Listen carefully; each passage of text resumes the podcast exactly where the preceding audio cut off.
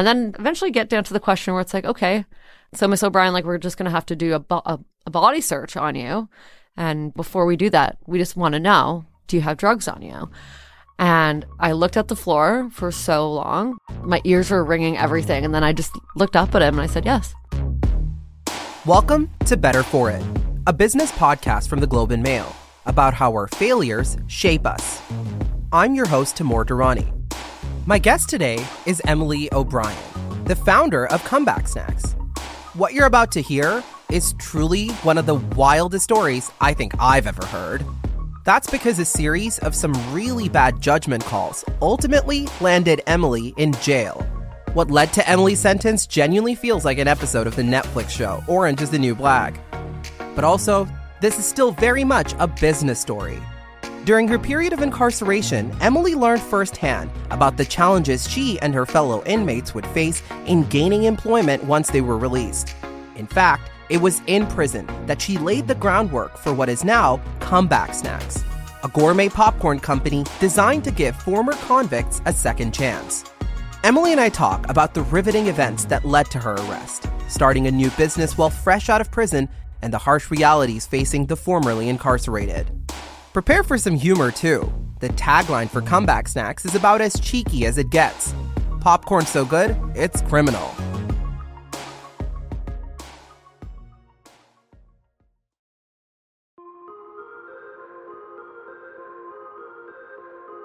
So, Emily, the road to starting Comeback Snacks is one of the most interesting origin stories I've encountered. But let's start by going back in time. Where were you a decade ago, both personally and professionally? A decade ago, so I had my own social media company uh, in Toronto. It was called Gather. It was a boutique social media agency where we did f- like photography and videos and account management for events, people, restaurants, everything like that.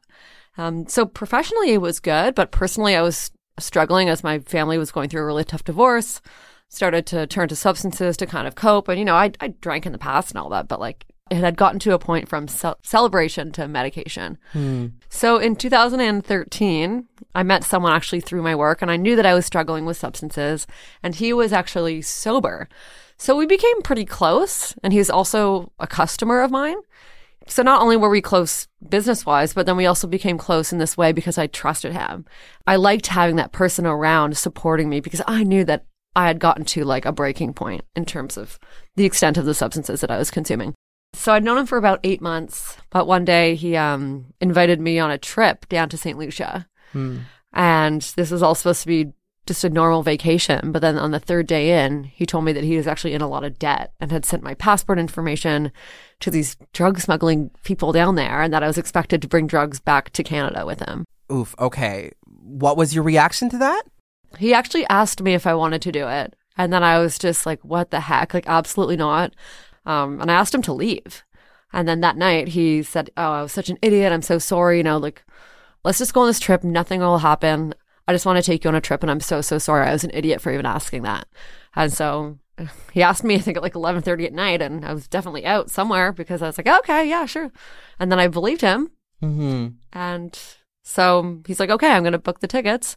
The first three days were fine. The first three days we did normal things like jet skiing and going to the bar and, and going to like the clubs and stuff. Like it was just a normal vacation. And then it was, it wasn't until that third day that he told me that we're not just here for fun and games and we're here to work. And then it was like less than an hour later that I had to get in the car with these people that he knew and go to this bed and breakfast slash uh, drug holding center, I guess. Like I didn't want to do it. And that's when he started to just get more scarier. And so it was, I was like at that point where I just wanted to go home. Hmm. That was like the safest thing to do was just go home. Cause even like when you're in another c- country, you can't, Canada can't really do anything when you're, when you're down there. And I hmm. don't want to get caught trying to get help basically and put myself at even more risk basically like, because again, I don't know like the authorities, like you, you just never know who's in on it down there. Hmm. So you're flying back to Toronto.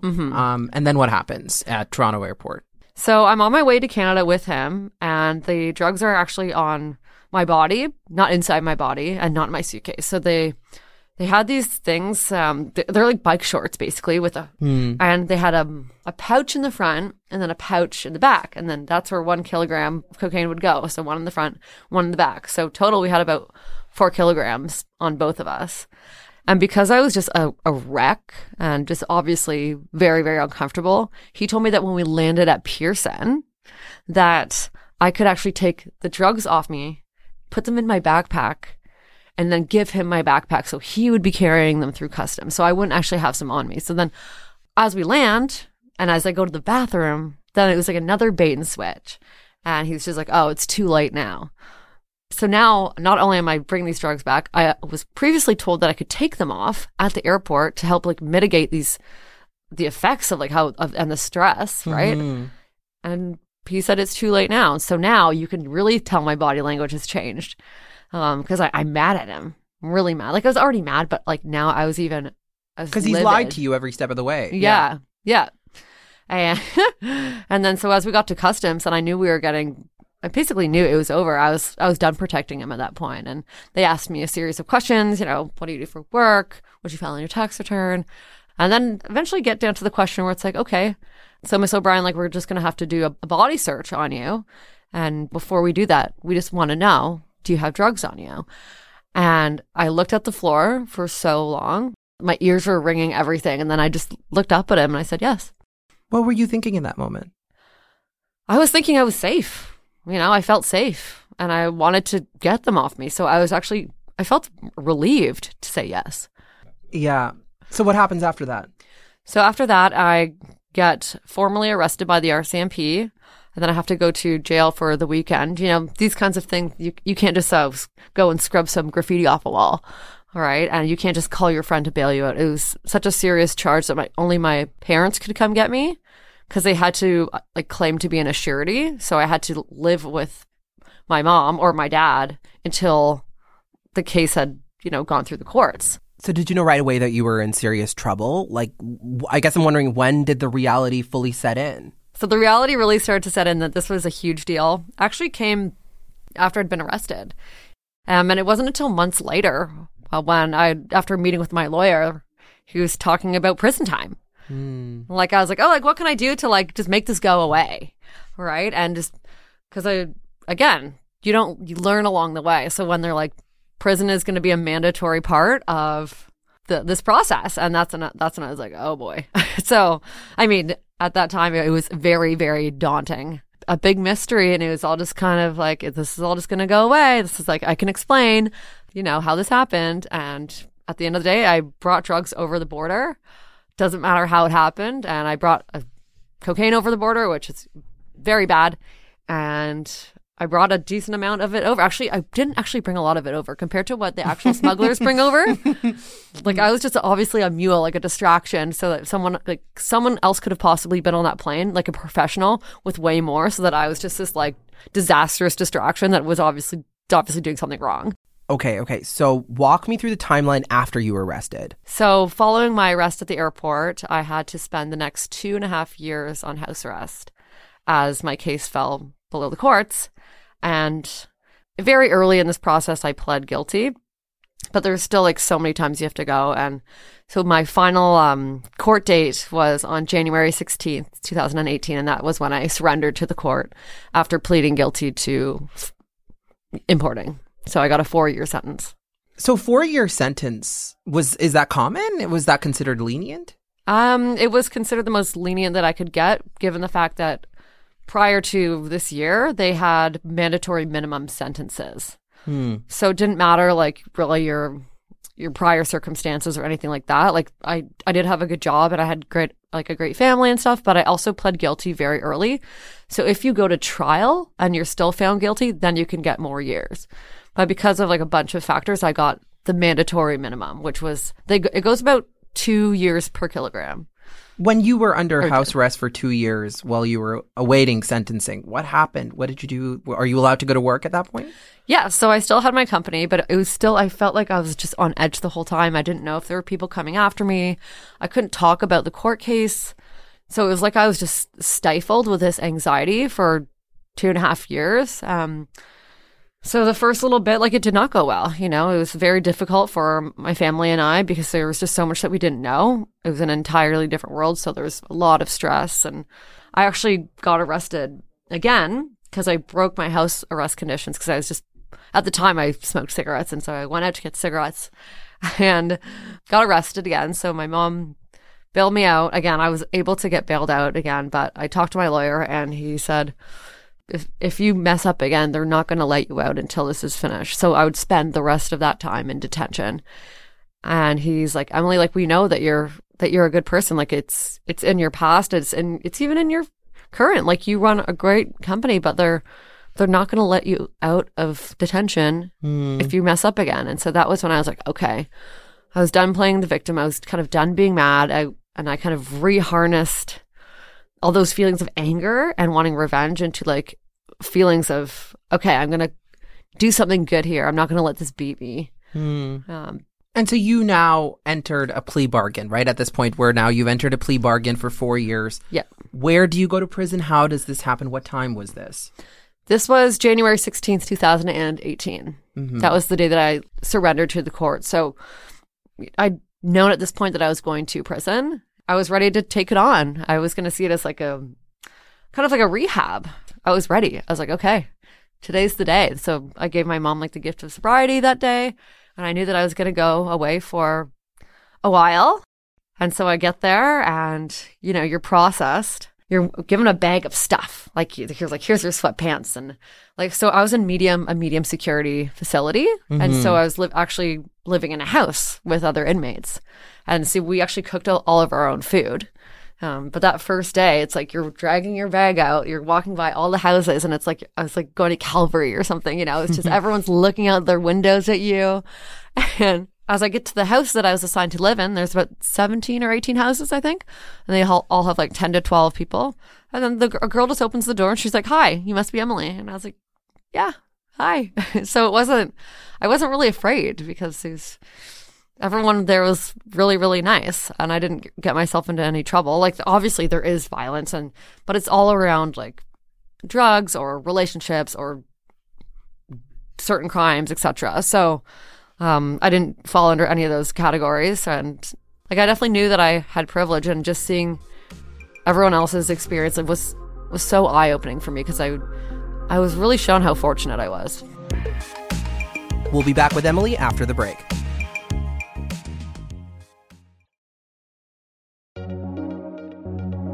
So, how did your time in prison lead to comeback snacks?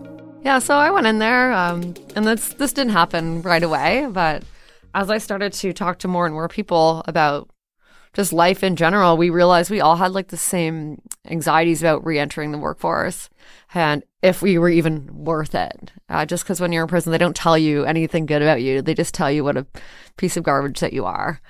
And so a lot of us didn't even have the confidence. But I, I saw so many people in there that were in there that were just so nice and kind and creative. Like there's chefs, there's artists, there are mothers in there.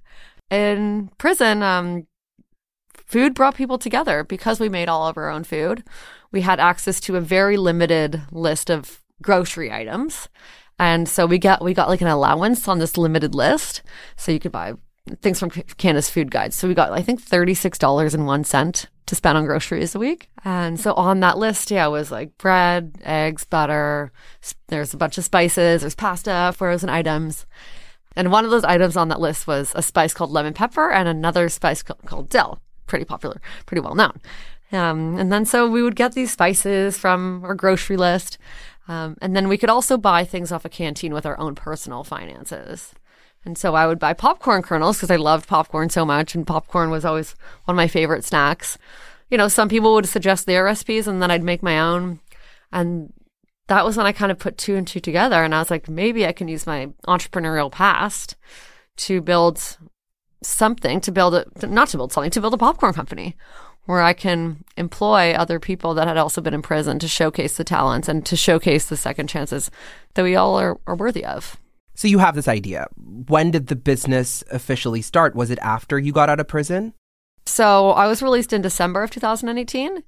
So I had to live in a halfway house. Um, and I also, you know, had to get a regular job because, as we all know, entrepreneurship doesn't exactly pay you a lot in the first uh, couple of. it's, it's very difficult, and the um, the parole officers don't exactly want you being an entrepreneur either because sometimes when you're an entrepreneur and you've been to prison before, you can kind of get back into the same bad business, as we say. Totally. um, so I actually worked at the gym, and through my time at the gym, I was able to connect with other people because going to the gym and starting to reclaim your life in terms of health was part of my journey as, as well. And so I would talk to people, then I would run into former teachers that I went to high school with and started talking in classes about my experience. And then I would also go to bulk barn. So then that was like the, that was how I kind of started af- after getting released into the society. But then building the business wise, or building the business, I would source my kernels from bulk barn. I would go and like scoop in so many, and then I'd try with all, all these different spices. It's a plug for bulk barn at this guy.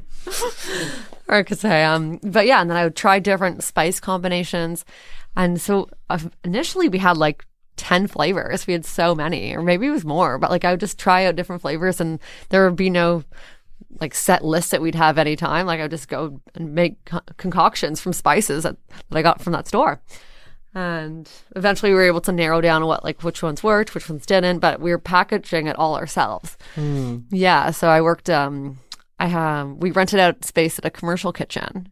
I also knew that if I worked on this and if I worked on this mission, it would also help like showcase like the skills. And at this point i didn't have any employees yet but i wanted to hire people. We actually had our first hire within six months and it was someone that was a gentleman that had actually gone to prison um, out in kingston.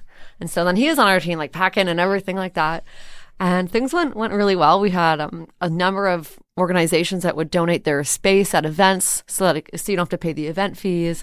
We had someone that donated a bunch of labels for us because all these things add up all these costs add up and someone like actually bought a popper for us. Like, and these are complete strangers. I, they, but um, and then they started to say how my story really helped them or helped their family go through something. Because just because you go to a f- physical prison doesn't mean that you haven't struggled in your life or made mistakes.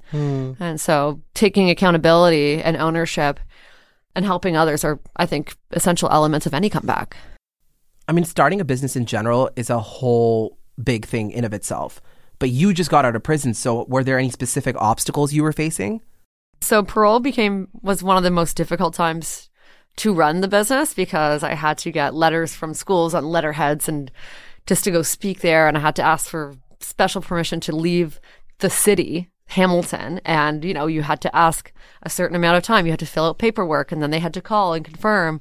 You had to cha- you had to call the halfway house every time you went from one place to the next. So I was going to like 10 different places a day, maybe more. And, but also part of that, you had to call from a landline. So I'd be out like at a co- country market, realizing that like I just finished my last meeting of the day and now I have to find a landline and call from. So I'd be going into, like Starbucks being like, oh, hi, can I use your landline? It was, it was kind of embarrassing too. I got actually written up one day because I forgot to call from a landline before five o'clock or something like that. And it was an incident report. Meanwhile, I was build out building my business um all day. So, and then when I wanted to hire, before you're released, you have to go for a parole hearing, right? And then so I talked about my plans of all this, and the Parole Board of Canada, which is a different set of individuals as like compared to the ones that actually manage you in society. I said this to the Parole Board of Canada. This is what I want to do. They approved it. And then when I got out, my parole officer, she's like, I don't want you doing this. And I was like, well, what do you mean? This is the whole point. This is the whole point of hiring the formerly incarcerated. After kind of going back and forth and fighting tooth and nail, um, she eventually agreed to let me hire people that were actually done their sentence. Mm. Um, cause they do, the system does have this something that's, you're like not allowed to associate with other people that have records. But in my parole hearing, I had gotten permission to, to pursue this, this avenue with comeback snacks. And so that kind of changed when I got out. So it was like about three three or four months of just going back and forth, and um, eventually um, she approved it, and then uh, I was just so happy that day because I could. That was like the one thing I cared about. I loved the popcorn, but I cared about the people that I spent time in prison with and people that had been incarcerated because I, I know how hard it is, mm. um, and I could see it, and I could see how it can just bring you down so much, and everyone deserves like a fair shot at life, despite you know the, the mistakes that we do make.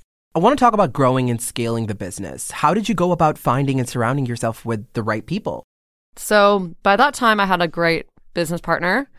He's He's Medivy and everything like that. So he knew how to do, do like the spreadsheets and the projections. Like that, that's not my cup of tea, to be honest. But you need you need both of those things. You need marketing, you need creative, you need PR, you, you need, and that was everything that I was good at. And I, I knew that I could help so many people that way. But I also knew that I didn't really know how to do that other stuff. I mean, I could teach myself, but I knew that having him was was an essential part of of growing this business. And so I guess from that point on, after we moved from the commercial kitchen, we moved to a local grocery store kitchen. Mm. And they were like, hey, um, we know that you have a social media background. Why don't you help us out with our social media and we'll give you the kitchen space for free? Mm. So it was like another little form of bartering where it's like we were both sharing value. It just shows how many people were so passionate about about this project. Uh, people that I knew, people that I didn't know. And then so after that, this was 2020, we actually found a co-packer so that you can scale because we couldn't scale in that little kitchen. Like I remember we'd be like sometimes like leaving with like garbage bags full of like clear garbage bags full of, of popcorn and going up to like the post post cereals office because people and someone in the neighborhood worked there and then they wanted us to share their story and everything like that. So it w- it went awesome when we were started to be in I think about a hundred probably about a hundred stores at that. And then after we got the co-packer and you have all these like special labeling requirements, you can get into more stores. So then we were able to pick up to work with a distributor. um, so that was the Neal brothers, now known as John Luke and Neil. Mm. So they were awesome. Um, now we got co-packers, we can scale, and we have distribution. What kind of work has Comeback Snacks been doing to help more people like yourself who've been to prison? Yeah, sure. So basically, the ethos of Comeback Snacks was building a company that employed the formerly incarcerated to prove that we were worthy of employment and were, and had skills and passion and talent. Um, so we set an example like this through our internal company. Like we, are still pretty small now. Um, so we knew that in order to scale this mission, we had to work with other organizations. So now we work um, with the John Howard Society, they're on something called their Fair Chances Pledge.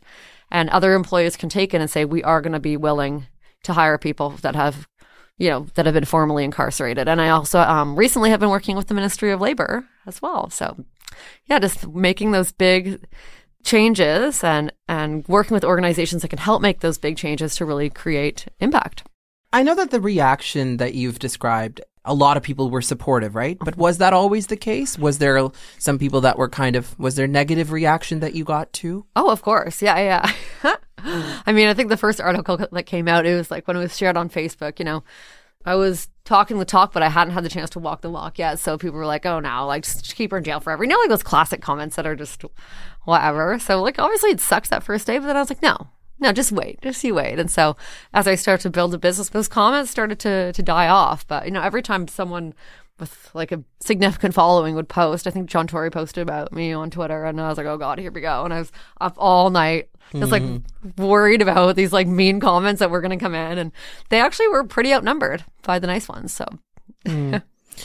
you have an incredible sense of humor about your story that I haven't seen very many people have about stories like yours. Where oh. does that come from? Um, because life's too short not to laugh about certain things, and laughter is a form of healing. Mm. I think so. And I'm just not a. I'm just not a angry person. I was angry at the time, but then I was like, this isn't me, and it was eating me alive. And I was like, I have to find ways to source joy. And, and jokes and, and all that stuff. And because it, when you laugh together, whether you're in prison or, you know, just getting out of some sort of disastrous incident, you know, it can actually help you heal from that faster. Was that always there? That sense of humor? Um, not when I got arrested. No, absolutely yeah. not. I was, I was mis- I was definitely miserable and angry for like a long time because I, I felt so misunderstood and I felt like I wanted revenge on this person. I didn't want to take accountability yet, and so mm. there was very little laughter that happened. But then once, once that moment hit, where I was like, okay, enough with the funny business. Like, stop playing. Like, I didn't, I didn't think I pled the pled the victim that much, but I knew that I was still playing it, like blaming it all on him and everything like that. So once I was done with that, then I was able to forge ahead and and meet people that brought joy to my life, and then I found a purpose that brought joy to my life, and then a and building comeback snacks brought brought joy and humor. tell me where about where the business is now. Um, you know, the company size, number of employees, that kind of a thing. Where are you now with the business? So we we have about five employees because we have like distributors who have employees, we have our co-manufacturer who has employees, and so we we're still a pretty tight team. Um, but we're in about 800 stores now, and we just so that's across Canada. Wow. Mostly central to eastern, but we our distributor, the Neal Brothers, um, they just partnered with another distributor out west. Um, so now we have like the entire western corridor that has opened up for us in order to to get product there, like at a normal price as opposed to like we ship it out ourselves to certain stores and like the shipping would just be ridiculous, right? So we didn't want to continue to pursue that when the consumer would have to pay an unfair price for the product due to the shipping costs. Um, and then we're also in a couple stores in the U.S. We have we do e-commerce. We do we're in Scotiabank Arena. We're going to be in the CN Tower next week. So, Wow. Yeah. gonna be- Congrats. yeah. um, yeah. Museums. We're in the Kingston Penitentiary Museum, actually. um, I do conferences. I do like speaking engagements, and then they usually order. So there's so many different channels that um, we've been able to kind of tap into that I didn't even know existed. Even like surprisingly, wineries, like wineries and breweries, like love our products. So it's um, it's really nice to nice to see. But the most important part is when people read the bag, a lot of people give the bag to other people because they want them to have a comeback of their own. And then I've mm. gotten so many, so many emails on like how just sharing the story has helped them. And then I'll meet, I'll talk to people if I can, even even if they're a complete stranger. Like that's important to me is hearing other people's stories. And um, because when you're doing a speaking engagement, no one's going to want to put up their hand and say, personal things that you know they're that might have happened to them but then i'll talk to them after the after the presentation and things like that. Work with different groups work with women that are coming out of prison. Um, i run workshops. So there's like lots of lots of things that i do to help spread this message. And it's not just through the popcorn but it kind of it is through the popcorn but it expands um, so far beyond that. Have you talked to him, the guy that was your drug smuggling friend? Yeah, we um he reached out to me right after we got arrested and I wasn't supposed to talk to him at that time, but I did because I just had no one else to talk to and I I just needed to talk to him about what the heck happened. So um but then as I went to prison, I was like, no, this this person like took advantage of you incredibly over and over again. So at this point, I don't need to speak a word to him, but there was one thing that I did do and that was forgive him because I didn't want that anger and hostility to take over my like headspace, right? And and it, uh, until I actually forgave him, it, it was like there was always there was like this little little piece of revenge that was creeping in, right? But then I I found a sweet revenge instead, and that was building something that's good, not something that's that's bad. What's he doing now? Did he have to serve time as well? He did. So he actually went a lot later um, because he kept p- pleading not guilty and not guilty. And then I think eventually he pled guilty. So he was on bail for about four years as opposed to my two and a half. And then he served the same amount of time. So he actually went in right when it was COVID. So, I mean, yeah, I just wish him the best in his life. And I don't know. I, I can't, I don't, I don't have the energy to hate people. Hmm. Thanks to Emily O'Brien for joining us. On the next episode of Better For It. putting myself in the position where I was volunteering for a year, working part time at a coffee shop. I didn't have any money and I needed to make money somehow. And I could see my friends working at startups and working with software, and it was clearly a path to be able to just make a living for myself. When I hmm. found that teaching was a delayed path with respect to making money. That was Pete Smolik, founder and CEO of the popular gambling research platform Props.cash. Pete and I chat about how his business was born out of a failed venture, pivoting a product to a completely different audience, and the sports betting boom Canada is currently experiencing. Better For It is produced by Kyle Fulton. Our executive producer is Kiran Rana. If you like this episode, please give us a five star rating on Apple Podcasts and share it with all your friends. I'm Timur Durrani. Talk to you soon.